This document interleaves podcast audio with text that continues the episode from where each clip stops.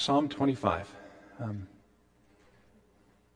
while we're opening up our Bibles to Psalm 25, I, I love when we're worshiping God. And I know a lot of people aren't here while they're running through their final practice and, and Sunday mornings or on Thursday nights when they're practicing, whatever night of the week they come together and practice.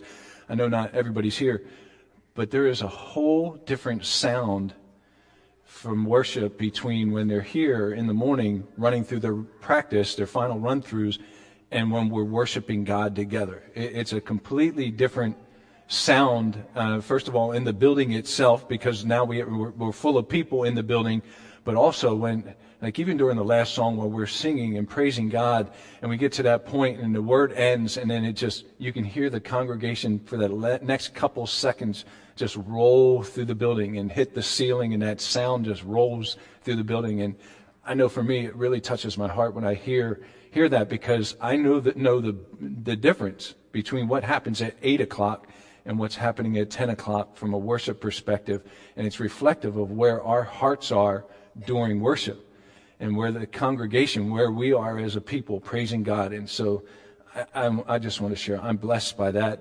Just when I hear that, right when we end that sentence, especially when we're all acoustic, I mean, all, all, the guitars are stopped and it's just vocals, and you hear the praises of God just roll through the building. And hopefully it warms your heart as well. Psalm 25, and you, Lord. Let's turn to God's word, and I'm going to read through this passage. We're going to allow God to speak to us above and beyond what He already has. And, and I, in no way stand up here and pretend that God starts speaking when I walk up on this platform. Hopefully, God has been speaking to you and you've been hearing um, from Him even while we sing our praises to Him. God's word says, To you, O Lord, I lift my, up my soul. In you I trust, O my God. Do not let me be put to shame, nor let my enemies triumph over me. No one whose hope is in you will ever be put to shame, but they will be put but they will be put to shame who are treacherous without excuse. Show me your ways, O Lord. Teach me your paths. Guide me in your truth and teach me, for you are God my Savior, and my hope is in you all day long. Remember, O Lord, your great mercy and love, for they are from old. Remember not the sins of my youth and my rebellious ways. According to your love, remember me for you are good, O Lord. Good and upright is the Lord. Therefore, he instructs sinners in his ways. He guides the humble in what is right and teaches them his way. All the ways of the Lord are loving and faithful for those who keep the demands of his covenant. Let's pray together. Heavenly Father, we come before you to allow your Holy Spirit to speak to us through your word, through the Bible that you have given to us. Words of instruction written to people thousands of years ago, and yet you bring them alive in our heart today. So we may, we, may we find your truth this morning as we reflect on you, as we continue to focus our hearts on you. We ask this in Jesus' name. Amen. So I titled my sermon this morning, In You, Lord, for two reasons, two basic reasons. The first one is pretty simple. It's the first three words of the psalm. In you, Lord. You know, if you're reading from uh, one translation, to you, Lord, but in, in you, Lord. And so that, that's one basic reason why I, I went there. But the other reason is because without these words that are at the beginning of the song, uh, of the psalm, to you, Lord, or in I, be- I believe the rest of the psalm just falls apart. And that we can't get very far unless we start at the point of, in you, Lord. And I want to explain that with something that I read this week that caught my attention. There were some words that were shared, that were written to encourage other, uh, other Christian people. And I was reading these words, and it was based on the beginning of Lent uh, on Ash Wednesday. And as I was reading these words, I found a little sentence there that that said, Find your strength in each other. That we would find our strength in each other. Now, I found those words very interesting because it was directed to people of Christian faith. And for us to find our strength in each other. And it only takes a couple of minutes to get on the internet, to open up whatever Bible application that you have, and start searching on the word strength. And very quickly you find that we don't find our strength in each other. Yet these words were written to Christian people, and that during these times and during these hard times that we're walking through, and as we enter into the period of Lent, Lent, that we would find our strength in each other. And so with my quick little word search, right away I come across 1 Chronicles 16:11. Look to the Lord and his strength, seek his face always. Now I'm, I parsing word, at words and I, am picking at the, this phrase that I heard this week and I read this week about finding strength in each other? Well, yes, I am. But in the same time, I see that there is a huge, huge difference between find your strength in each other and finding our strength in God. That's a huge difference. And our psalm starts out and talks about in you, Lord. You know, there's all kinds of things that we can do together. There's all kinds of things that we can do. A long list of things. I know if I took my list of talents and I started writing down, these are the things that I can do. I know my, at my barber, he had a book that it was like 50 things that every man should know how to do. And I started skimming through and there was some crazy things in there. And I was like, oh, I don't know how to do that one yet. But if we, if I took my list of things to do and you took your list of things that you can do and we put them together, we'd have an even bigger list. Right? Hey, we're stronger together because we can accomplish more together. If I take all of my ideas and you take all of your ideas and take ideas here and ideas here and we bring them all together, wow, can't we conquer the world with all of our great ideas and all of the things that we can come up with together? We put our collective minds together, we can solve any problem that, that is there. And I say all those things in a lighthearted way because I can come up with any kind of slick saying and any kind of fanciful saying, but when I, when I, um, I'm hitting my wire today, so I apologize for that. I'll move the microphone and flip it around the other direction. This is my fault because I hit the antenna with my arm, and there you go. End of commercial. Hopefully, it's better that way with the antenna. But when I do things in my strength and I make my list and take your list and we bring them together and come up with these all kinds of fancy sayings of, can't we just conquer the world if we put all these great ideas together? I'm leaving a big part of the equation out. In you, Lord. In you, Lord. And I'm leaving God out of it. And so there is a big difference between finding our strength in each other and in you, Lord. And so this morning, when we look at this psalm from King David, and he writes Psalm 25, and we have it here in front of us today to look at. It's about the King of Kings. It's about the Lord of Lords. This isn't a psalm about how good David is. This isn't a psalm about Saul has killed his hundreds and David has killed his thousands. It's not a psalm about how great a mighty warrior David is and how great a guy he is and he can, he can do anything. This is a psalm about in you, Lord, about God. And so as I was looking through this psalm, and all of a sudden it, it, fell apart for me, this psalm, into four simple little sections. And I want us to look at those sections, and I believe it will tie into what we were singing even this morning, and the worship that we were praising God with, and understanding where this psalm is. And so hopefully this morning we can go on this journey and go through this psalm and reflect on where we are at in our perspective of God and how God can work in our lives. And I want to start off and talk about our anchor. We start off with our anchor. In the first couple of verses, we see some words of trust and we see words of hope that are there. We place our hope and our trust in all kinds of things. I, I know we don't normally sit back and think about it, but we do. How's your retirement fund doing? I know people that look at their retirement fund every single day. Some people I know that look at it every hour and they watch it throughout the whole day. They set up alerts on their retirement fund to send it to their, and it beeps on, oh, my stock's up today. Nope, nope, my stock's down today. And, and they, they have a trust in that. How's your retirement fund doing? I ask a hard question. This one, this is a question that hits some of us really hard. How's your health? How's your health today? How's your health today? How's your to do list? We place, our, we place our, our trust and our hope in a lot of things. How's your to do list? I know for men, hey, I have 20 things to do, I got 18 of them done. I'm moving forward. I'm getting stuff accomplished. And depending on where we put our trust, depending on where we put our hope, we can come up with completely different answers of where our anchor is. But life really comes down to where our anchor is.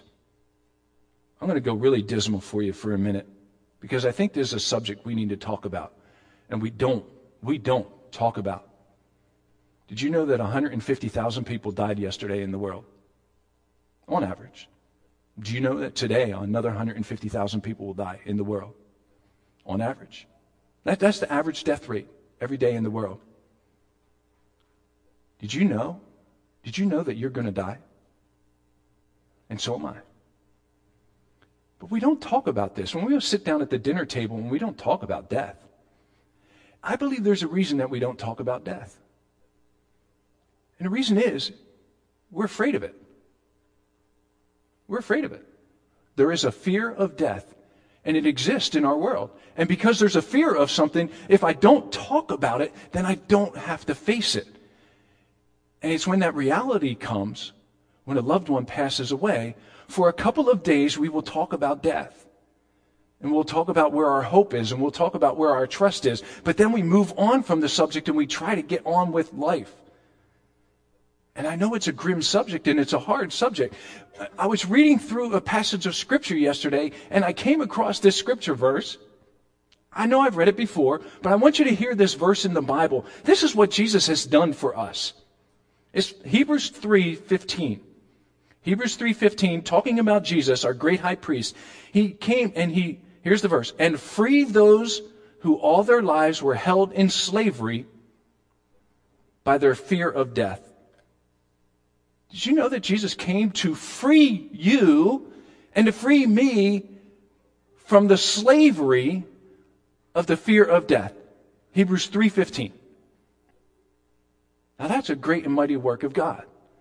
But I don't think that that happens until we set our anchor in God. Until we completely trust in God and our hope is completely in God, we don't get freed from that. And when we sit with the fear of death, then I have to come back and ask the question where's our anchor? Where is our trust? Where is our hope? As the psalmist cries out, In you I trust, oh my God.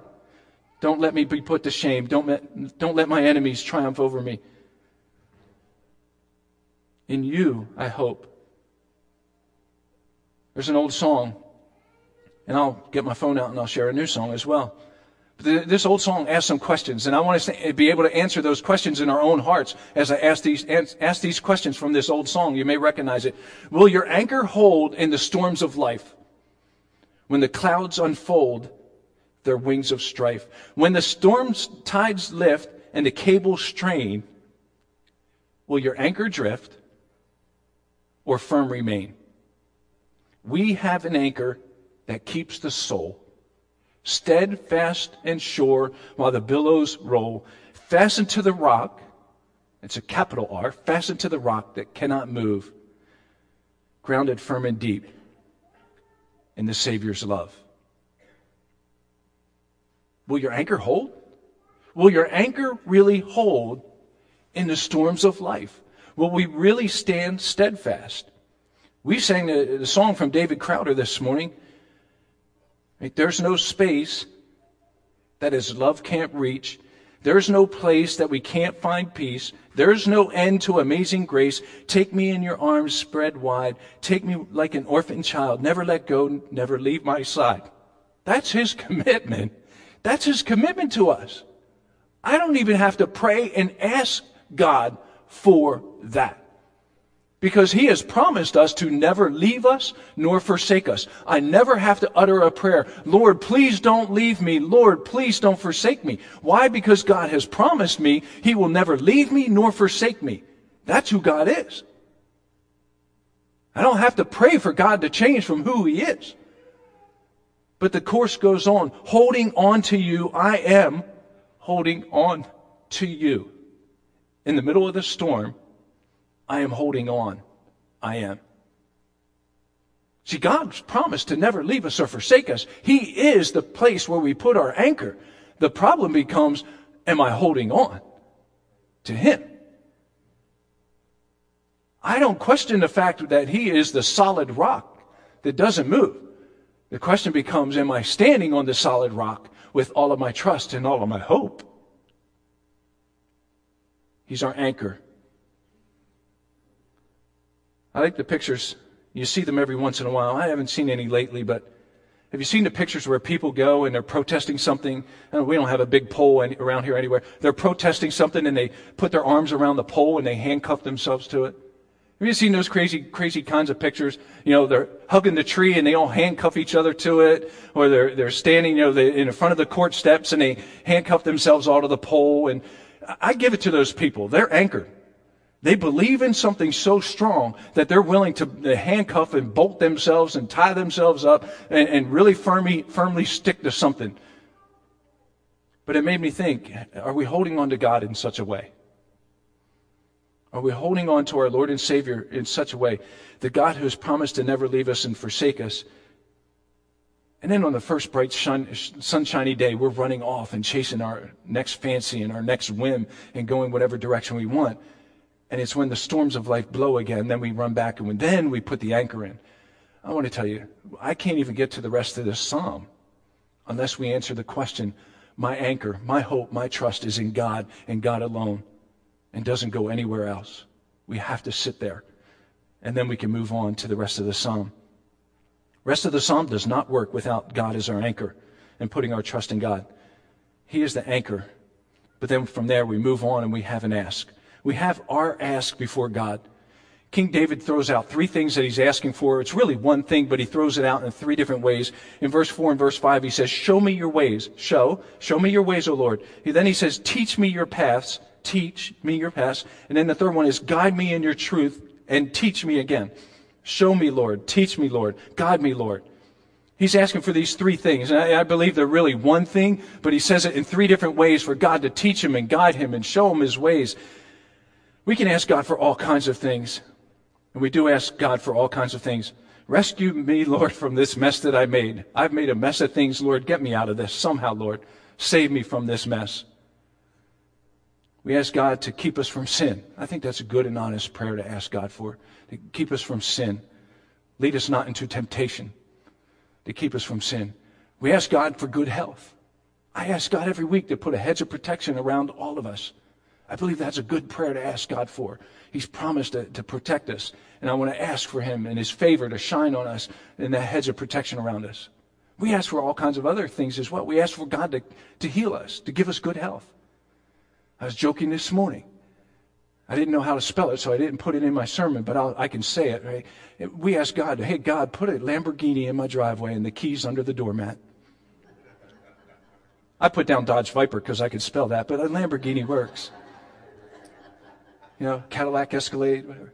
I'm not, and I'm not complaining with God's provision in my life, but they're the kind of things that we pray for. And we ask God for all these crazy things. When's the last time you cried out to God and said, and said to God, show me your ways, O Lord? Think about that prayer. When is the last time you cried out to God, guide me in your truth? Guide me in your truth, O God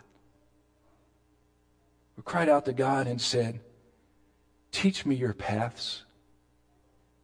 it's not an, an easy ask to go to God with. And I know we don't normally pray along those lines,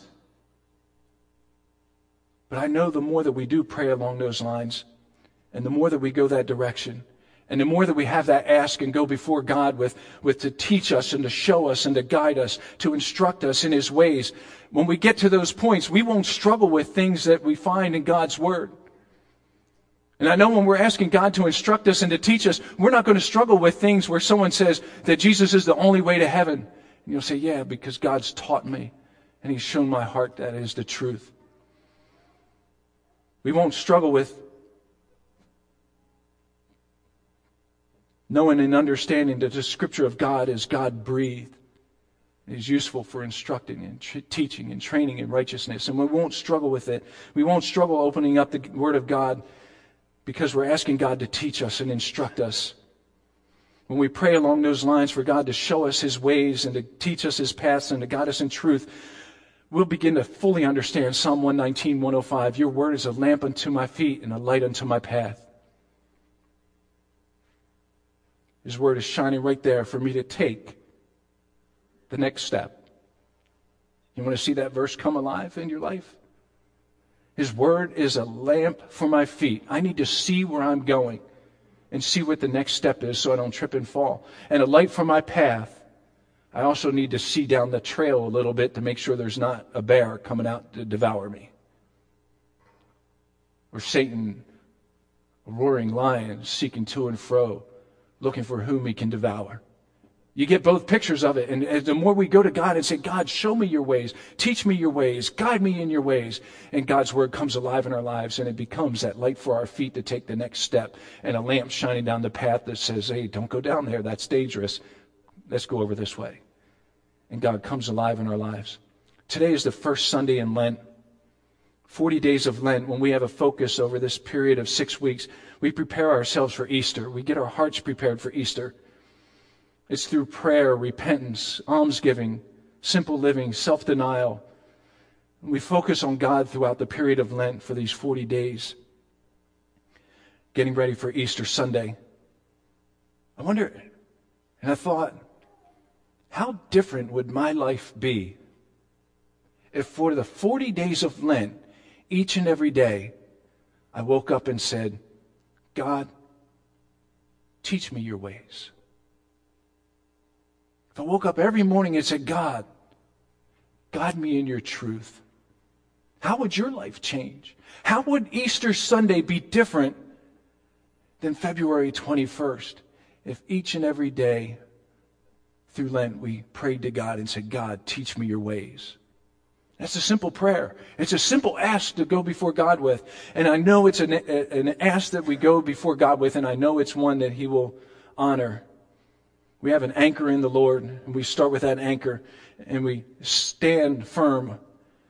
Then we take our ask and we lay them at His feet. And then moves forward from there. We have this awareness of God, our awareness of God that comes forward for us. Verses 6 and 7 start to talk about the awareness of God, where King David cries out and says, Remember, O Lord, your great mercy and love. Remember not the sins of my youth and my rebellious ways. According to your love, remember me. Do you get the remember me, remember, remember, remember? I don't think those words are there for God to remember. I think those words are there for King David to remember. I think those words are there for us to remember, for us to be aware, for us to have an awareness of how great God is and how great His love and mercy is for us. It's a reminder of what God has done in our lives. It's a reminder that God's love and mercy has saved us. Don't remember, Lord. Don't remember the sins of my youth. They're under the blood of Jesus, and He has forgiven us. He has covered our sins. We are cleansed. We are forgiven. Remember your mercy, God, for us. You know, the same mercy that was shown to Adam and Eve in the Garden of Eden, the same mercy that was, was shown to King David when he sinned, the same mercy that was shown throughout every generation as we read through the Bible. The same mercy that was given to us on the cross when Jesus died for our sins on the cross and shed his blood for us, that same mercy, the same mercy that we find at the mercy seat that washed away our sins once and forevermore. Lord, remember your mercy for us. And it's a reminder and awareness back to our own hearts that God has forgiven us and God has cleansed us and God doesn't count our sins against us. 2 Corinthians 5:19 reminds us that God is not counting our sins against us. God's not up there with a little ticker saying, Oh, he did it again. That's one. Oh, he did it again. That's two. Oh, I saw which way he looked at her. That's number three. Oh, yep, he lied about that. That's number four. And God's not up there with a ticker counting our sins against us. Remember, Lord, your love and your mercy for us, your forgiveness for us. It's healthy for us to have an awareness of God, His mercy and His love. It's brought us to this reconciled relationship with God. It's good for us to have an awareness of God that while we were still sinners, Christ died for us. It's good for us to have a healthy awareness of God that is for by grace you have been saved through faith, and this is not from yourselves, it is a gift of God. To keep all of those things in our heart and to remember the mercy and love of God that keep getting poured out for us. It's the great mercy of God that opens up the door to heaven that we walk through by faith. We have an anchor. We have our ass that we sit before God. We have this awareness that God brings about in our heart. I like the fact that at the end of the psalm, these verse, first 10 verses, we find our answers. I said, What would our life be like if we prayed that prayer every day during Lent to teach me your ways? God answers that prayer in the last verses here, verses 8 through 10. We have our answers. The promises of God. We have good and upright is the Lord. A good and upright God. He instructs sinners in his ways. He guides the humble in what is right and teaches them his ways. Well, there's the answer. If I'm going to go to God and say, God, show me your ways, what does a loving God do? He guides the humble in what is right and teaches them his ways. There's the answer for us. I want to read some verses from Revelation chapter 3. There's a passage about the church in Sardis where John wrote down the words of Jesus when Jesus is talking to the church in Sardis. And I want us to hear these words of what he said in Revelation chapter 3, starting in verse 1. To the angel of the church in Sardis, write These are the words of him who holds the seven spirits of God and the seven stars. I know your deeds. You have a reputation of being alive, but you are dead. Wake up. Strengthen what remains and is about to die. For I have found your deeds unfinished in the sight of God. Now here's the key verse that I want us to hear. Remember, therefore, what you have received and heard. Hold it fast and repent. But if you do not wake up, I will come like a thief, and you will not know at what time I will come to you. Yet you have a few people in Sardis who have not soiled their clothes. They will walk with me, dressed in white, for they are worthy. The one who is victorious will be like them, be dressed in white. I will never blot out the name of that person from the book of life, but will acknowledge that name before my fathers and his angels. And I'm not saying to build a whole theology on one passage of Scripture, but there's a lot of theology, a lot of God talk inside that one passage of Scripture. That verse 3 kicks me. Remember, remember what you have received and heard, hold it fast and repent. The answer comes to us. God is willing to instruct us. God is willing to guide us. God is willing to teach us. We need to hold on to it and live it out. And if we're not, we repent. The Sardis church gives us that stern warning. They reached a point where they were good at doing all kinds of stuff. Jesus says, Hey, I see your deeds. I see what you're doing. But I know you're not holding on to the things that I taught you. God gives us an answer for us to follow Him and to follow His words and to live those words then out in our lives. And when we're not, we repent. We kick back to point number three God's love and mercy pouring out over us whenever we're willing to turn to God, repent, to turn to God, God's love and mercy poured out over us, forgiving us and cleansing us from all unrighteousness. And then we get back to listening to God's instruction, our answers, where God guides us in His truth. And it circles back around. Will I pray for it? And will I allow God to give me awareness? And will I allow God to instruct me? So, what do we do with all of this? What do we do with all of this? I think we have to stop and look at where we're at today. As I said at the beginning, all of this falls apart. All of this falls apart. We don't start with in you, Lord, and then start with an anchor. That's where we have to look at today. Is my hope, is my trust in God alone? And if it's not, then we correct it. We ask for God to forgive us. We ask for God to put us on the right path. We ask for God to direct us. We start with putting our hope and trust in God, our anchor, and we don't ever walk away from the hope and trust that we have in God. We hold continuously on to the hope that one day when Christ appears, we shall be like him. You know, there's hope. See, I know I joked about a Lamborghini in the driveway. If that's my hope, it's going to crash and it's going to burn. That's the reality. If that's my hope, and I put it out there as an exaggeration, if I find a Matchbox Lamborghini in my driveway, I'm going to really kick some of that. Don't, don't go there. Don't go there. I, I know you people too well. Don't go there. But if that's my hope, it's going to crash and burn. But if my hope is set on God, that one day I will stand in His presence, and the scripture tells me that one day Christ will appear and we shall be like Him. There's the hope. That hope can't be taken away from you. It can't be taken away from me. Nothing can take that hope away, no matter what happens. When all of the other frivolous stuff falls away, that hope remains. Set your anchor. Set your anchor in God and in that hope. And with our anchor set, don't be shy in asking God, show me your ways. Take that ask to God, show me your ways. Show me your ways. Don't ever walk away from the trust and hope you have in God. And have that anchor set. Asking God to show us our ways, show us His ways, be aware of who God is, and then enjoy God answering your prayer. I have to ask myself the question, and I ask you the same one. What is your prayer today? Now, I know some of us have said all kinds of prayers already today. What is your prayer today? What's your prayer tomorrow?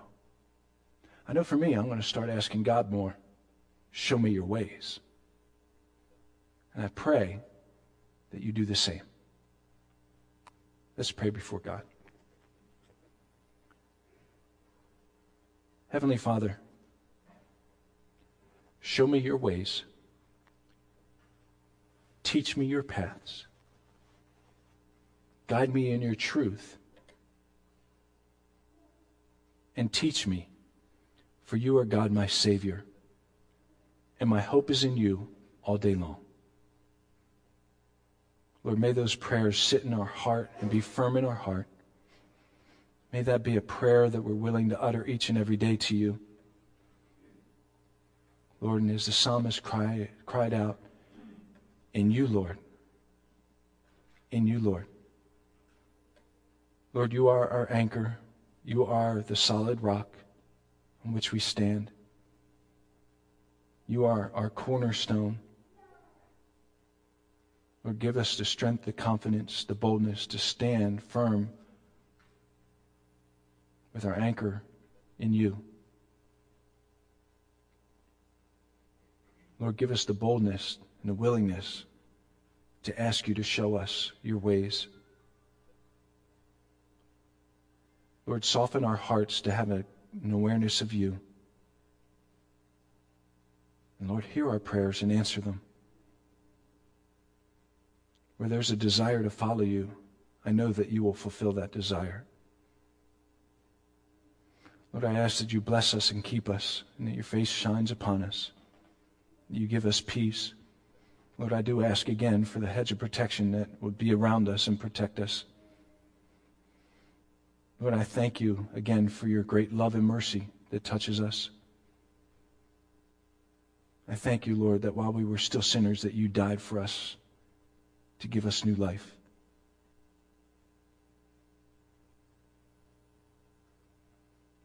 Will our anchor hold, Lord? I know it will on your part. Help us to make sure that it's happening on our part. We ask this all in Jesus' name. Amen. God bless you and look forward to a wonderful afternoon with all of you. Thank you.